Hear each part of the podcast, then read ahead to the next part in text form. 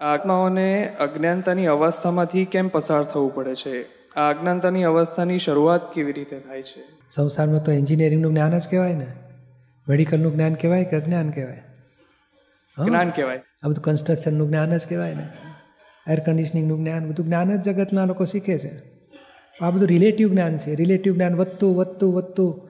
Only કેટલી બાબત હશે બે રિલેટિવ જ્ઞાનની? હાઉ મેની થિંગ્સ મેક્સિમમ હી થાઉઝન્ડ્સ કેટલા બધા કરોડો ચીજો છે એવી. બધી શીખે છે દરેક જીવો. એ શીખતા શીખતા આગળ વધે છે. પછી અહીં ધરાઈ જશે કે હવે નહીં ઘણા નહીં ગ્રેજ્યુએશન કરે, પછી બીજી ડિગ્રી લે, પછી ત્રીજી ડિગ્રી લે. અને પિસ્તાલીસ વર્ષે શું તો હું સ્કૂલમાં જાઉં છું. શું ભણો તો કે ફલાણું ફલાણું હજુ. ટેકનિકલ કંઈક નવું ડિસ્કસ હોય ને બધું ડેવલપ શીખતો હોય ને, તો કે હજુ એની ઈચ્છા છે ભણ, ધરાયો નથી. નવું નવું ભણે છે. ધરાઈ જાય ને કે હવે મારે સંસારના બધા સુખ મળી ગયા. મને હવે આત્માનું જોઈએ છે. એ ત્યાં સુધી એ ડેવલપ થાય છે બધું. પછી આત્માનું જોઈએ છે, ઈચ્છા થયા પછી પણ લાખો અવતાર જતા રહે છે. પછી જ્ઞાની મળે ને જો આત્માનું મળ્યું, તો પછી મોક્ષની લિંકમાં સંસારની લિંકમાંથી છૂટો પડીને મોક્ષમાં, મોક્ષ માર્ગમાં ચડી જાય.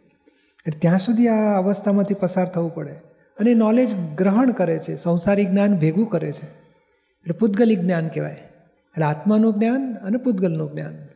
તો પૂતગલનું બધું જ્ઞાન મળ્યા પછી અને પાછું પછી આત્માનું બધું જ્ઞાન મેળવીને પછી મોક્ષે જતો રહેશે. એટલે એ એક એક જ્ઞાન ભેગું કરે છે. અને પછી અનુભવ એને સ્ટોકમાં રહે છે.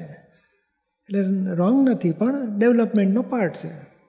એટલે દરેક આત્માઓએ આ થવું જ પડે. સંસારમાંથી પસાર થવું જ પડે. સંસારની બધી અવસ્થાઓમાંથી પસાર થવું જ પડે.